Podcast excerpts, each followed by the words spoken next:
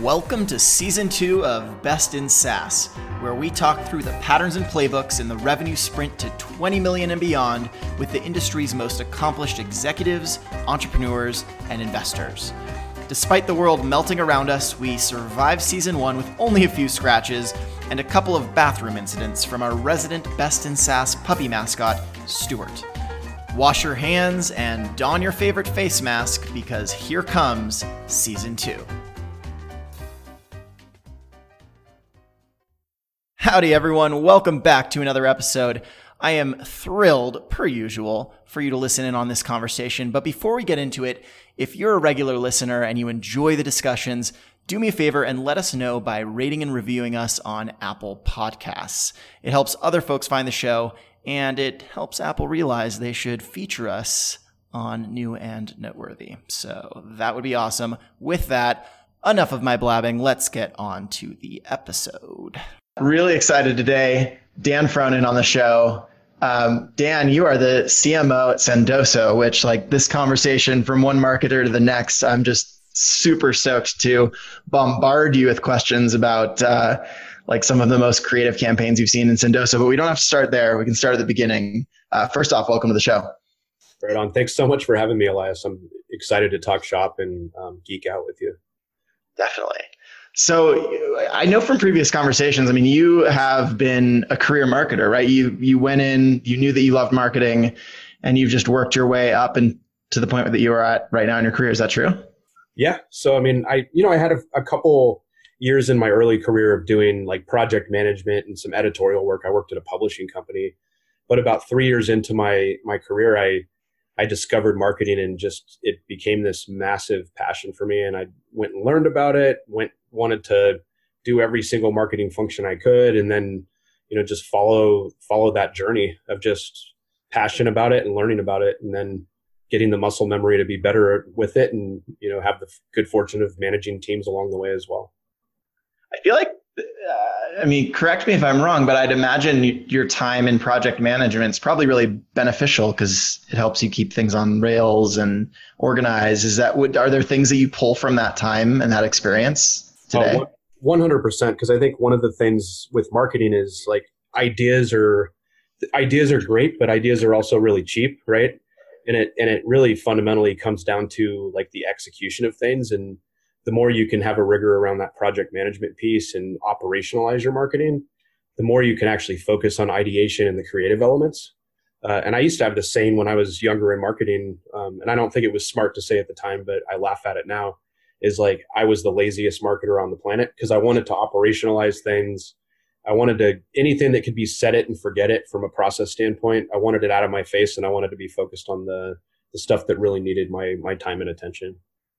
Totally. No, that's if I ever get up on a soapbox about it, it, it's always along the lines of, you know, teams will start obsessing sometimes about the creative and like just trying to make it perfect at the get go and just not putting things out in the world at a, a rapid cadence. And that's usually where those plans fail. It's like not publishing fast enough.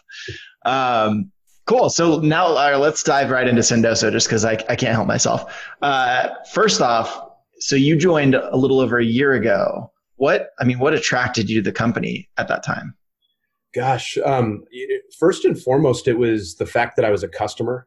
Um, and when the ceo reached out it was just very intriguing. It's like okay this is sitting on my technology stack. It's actually helping me solve a real challenge that i have. And um, i'd love to just go meet the ceo like what do you have to lose right? Like go c- connect with the ceo have an amazing conversation. Um, and as and as I was going through the interview process and meeting the team, I, I realized that they just had something very special from a a brand standpoint, from the initial marketing team that they had hired, their product market fit, and um, you know I just couldn't help myself. I had to go and jump in and be a part of it because I knew it was something uh, special and and very timely.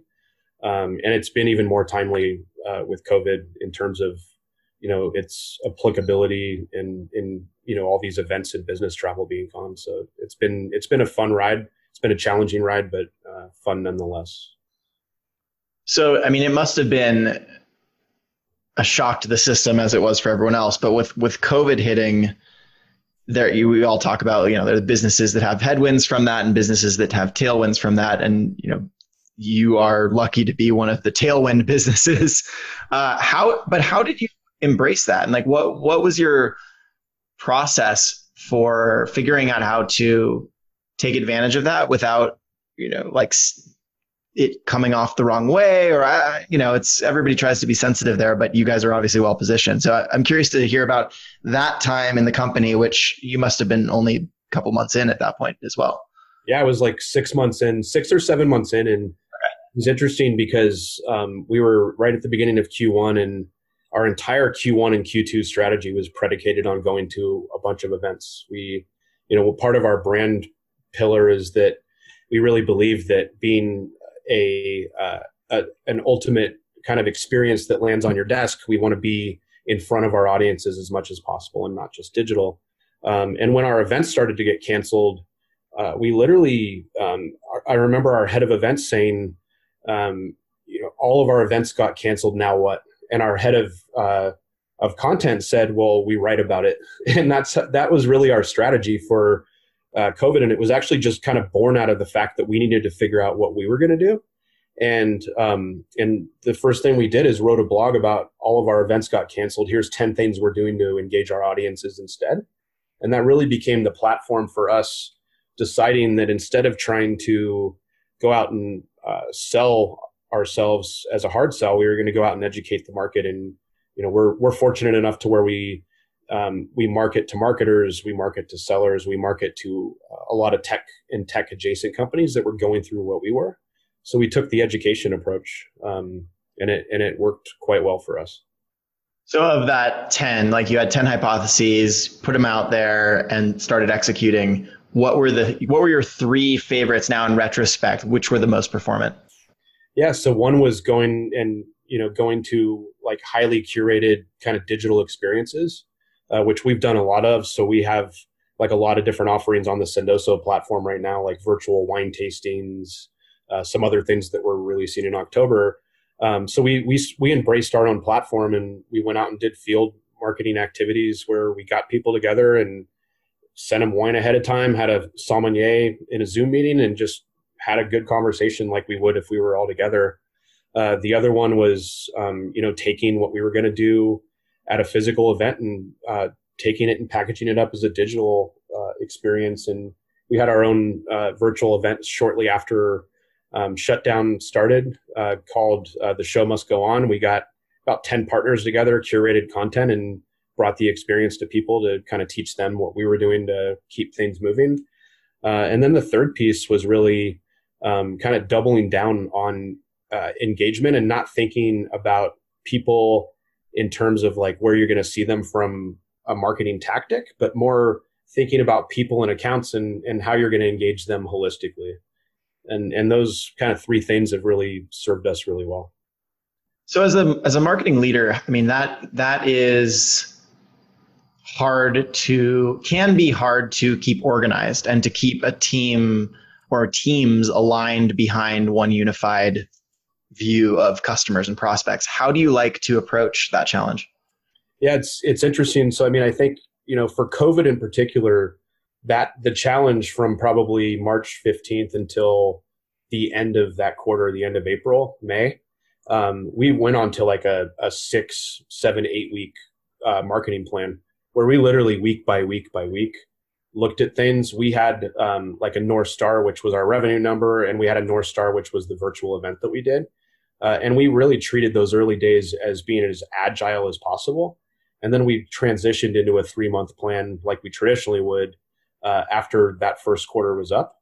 Uh, and then, you know, so that was how to deal with it in, in the early days and whenever there might be some sort of crisis that you have to encounter but from a you know from a holistic business standpoint, um, there's been this whole notion of uh, account based everything, and really uh, taking account based everything and really using that to define who your uh, target ICP is from an industry perspective, from a, a, size of company perspective, from a geography perspective, and then on down to like the people within those companies, and getting your marketing sales and, and customer success teams aligned to that entire uh, notion uh, and then that really helps marketing uh, vibe with the rest of the company and to be able to achieve goals. So I, I know you're a systems guy, and you know the ICP and personas can be this moving target sometimes, right? Or it can shift over time. How do you like to accommodate for that? Yeah. So I mean, yeah, it's it's got to be done in near real time. So you know, I'll take uh, COVID again when it when it hit. Um, I saw a list going around in one of the various sales communities that we're all a part of, and um, someone had published a list of like 60 sub industries and like a score from one to five on how they're going to fare during uh, an economic downturn like we're uh, encountering right now. Uh, and the first thing was to take that and then match it against our database and, and anything that looked like it wasn't going to fare well. If we couldn't identify that we had an entrance or a reason that we were going to help them do as well as they could, then they had to leave our IS our, our ICP. We couldn't spend our precious energy on that um, when we knew that we weren't going to be able to help them. And then um, secondarily, it's like it's constantly looking at win rates and the funnel conversions in those ICP accounts and how we how we prioritize them. Uh, and we at at Sendoso prioritize them as tier one through three. So you know if you're doing it right, then you're actually going to see the reverse of up and to the right. You're going to see up and to the left, where tier one is going to close, and then two and three are going to close. And you're going to have that beautiful slope to know that you're prioritizing your time in the right way. Um, so we, you know, look at that data um, at least weekly, uh, and then at the end of every quarter, uh, you know, make any adjustments that we need to make. I'm curious, do you when you review that data, do you do that with sales and and when you adjust those you know targets or adjust any kind of internal levers is that done in, in partnership with sales or do you kind of as a marketing org make those decisions and then present and agree with sales? How do you approach that partnership? Yeah, so I mean, I'm extremely fortunate at Sendoso to have a CRO counterpart that is just uh, about as good as they get. So um, he um, he offers up the resource of the sales ops organization. So sales ops is involved in that conversation, marketing ops, myself, our SDR organization, uh, as well as like our our chief operating officer, um, just to just to look at the data and validate it. But uh, by and large, like we we all see the data. We're all data driven, and we um, make uh, necessary adjustments, uh, which is which is awesome. We we have that. Um, we kind of have that data framework that everyone trusts, and we have the trust of the the people that are looking at the data, and you know, making sure we get buy-in, and then we move on. That's really that's must that makes all the difference. yeah, it really does. Yeah. So you know, you were you were at Apttus during an interesting time as the vice president of global global demand gen and sales development through the acquisition.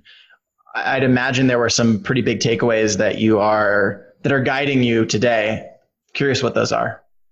Yeah, I mean, I, the the interesting thing about Apttus is they had um, a different approach to go to market when they first started. They were very much um, embedded in the Salesforce ecosystem. They had a lot of really good like referral business directly from Salesforce. Um, Maria, who is the CMO over there, um, just did a phenomenal job of growing the brand, doing a ton of events, a ton of field.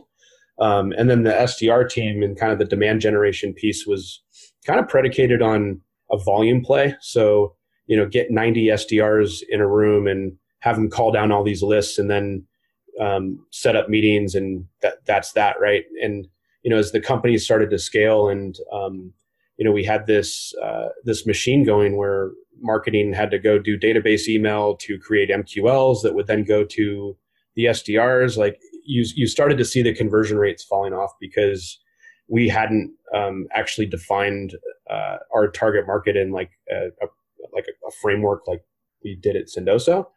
Um, so a lot of what what I was doing was actually working with our sales uh, operations org there we're a much larger go to market team. There's like 100 AEs plus in the field. Sales ops had, I think, six, seven people on their, their own. So we actually had to go and, you know, that sales org wanted to have the gut method where um, certain RVPs would just say, This is a good account because I said it is. You have to trust me. I've been in this market forever. And then, you know, marketing and sales ops working together and saying, Okay, from a data approach, this is actually a good fit. Uh, so my big learning there was that um, you know if you if you're in an early stage company take the time to get the operational part right because it matters. And that doesn't always mean um, going out and buying technology. It means just getting the framework right and making sure that you have a good methodology. But then also like it, it also means that when you're in a larger company it's never too late to actually um, peel back and, and do it right if you have to and it is possible to do that at scale as well so I've heard you say go to market a couple of times, and I love that you're using this terminology. It seems like there's an increasing push to describe the marketing motion and the ways in which teams organize and execute as go to market. What to you is the difference between go to market and marketing? Yeah, I mean, to me, go to market is a strategy. So, go to market is actually saying, in order to achieve uh, the business result that we need to, which on the revenue side is going to be net new revenue. It's going to be a certain amount of retention. It's going to be a certain amount of cross sell and upsell to really have that healthy SaaS business. It means like what are the inputs there, and and working backwards, uh, and not and then when you look at marketing, marketing without uh, the north star of what those actual metrics are, is is really just kind of like scattergunning a bunch of random things out there. So to me, it's like that kind of that connection point, right? Of how you take that male female plug and actually make it pump electricity or whatever you're trying to get through the wires.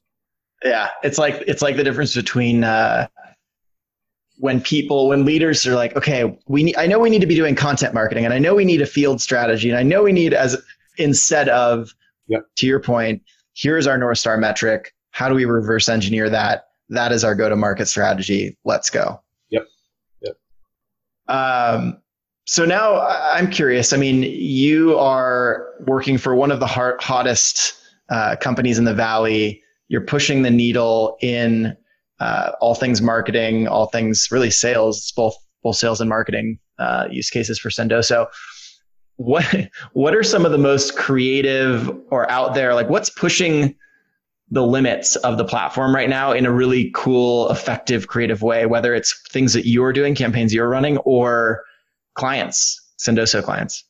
Yeah, I mean, there's a there's a couple that that always kind of come to mind for me from a, a a customer standpoint. So like my favorite campaign, hands down, which actually happened pre-COVID and it still happens today, is Gong um, uses us to uh, what I'd call wake the dead. So if pipeline goes uh, dark, they'll literally send their prospect a lantern um, and say, "Hey, you went dark on us. I want to make sure you're still there. Do you need help getting out of the cave or wherever you are?" Which I just think is freaking brilliant.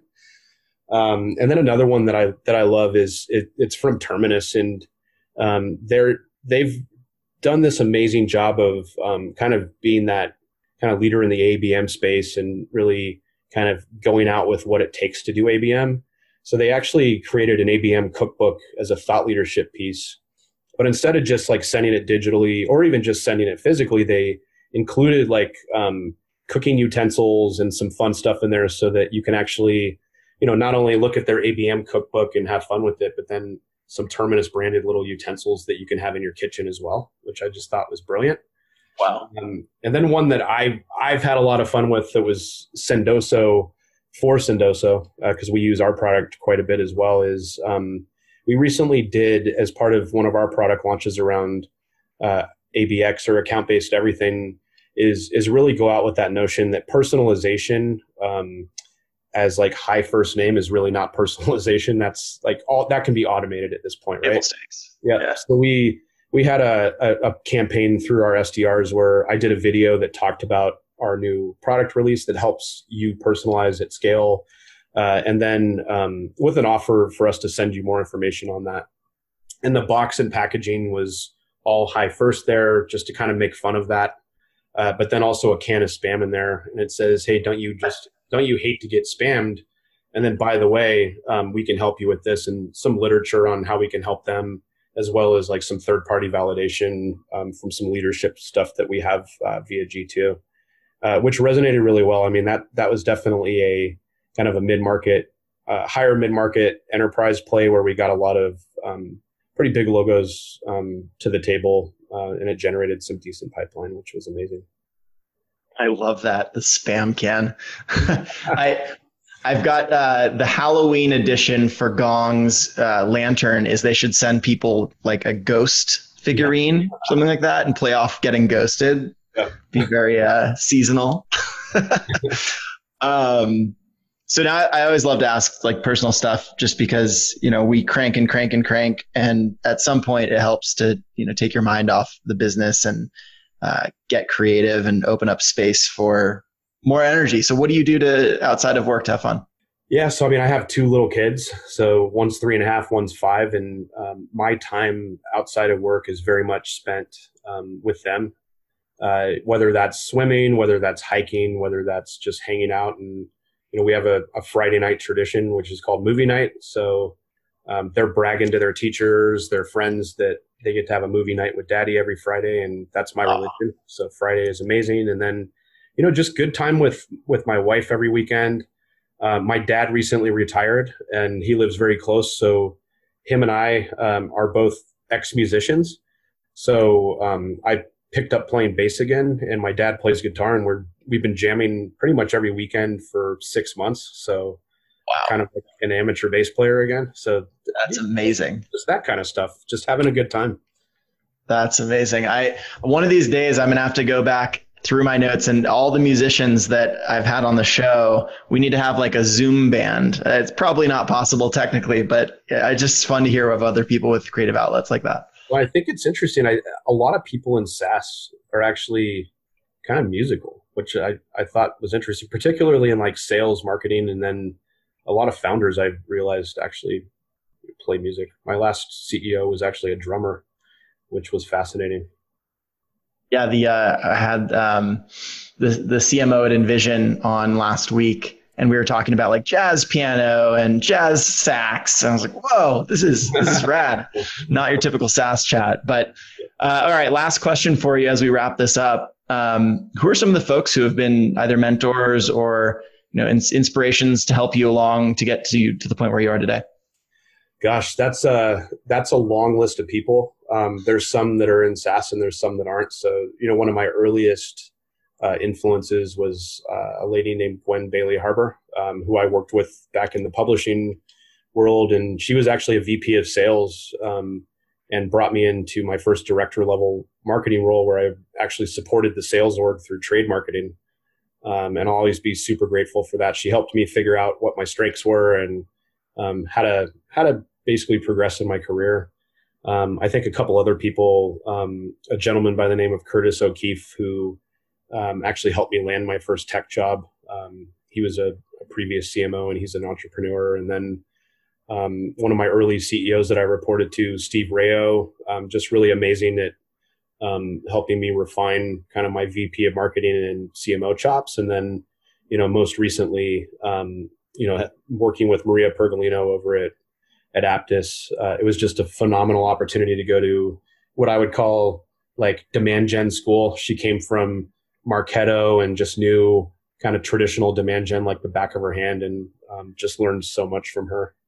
Uh, and am internally grateful. And then, you know, nowadays it's, um, there's so, just so many wonderful like uh, peak community that is headed up by Sangram and uh, Revenue Collective and networking and talking to other leaders there has just been amazing as well. Fantastic. Well, Dan, great to have you on the show. Thanks for this conversation. It was a blast. Uh, thank you so much. It was a blast.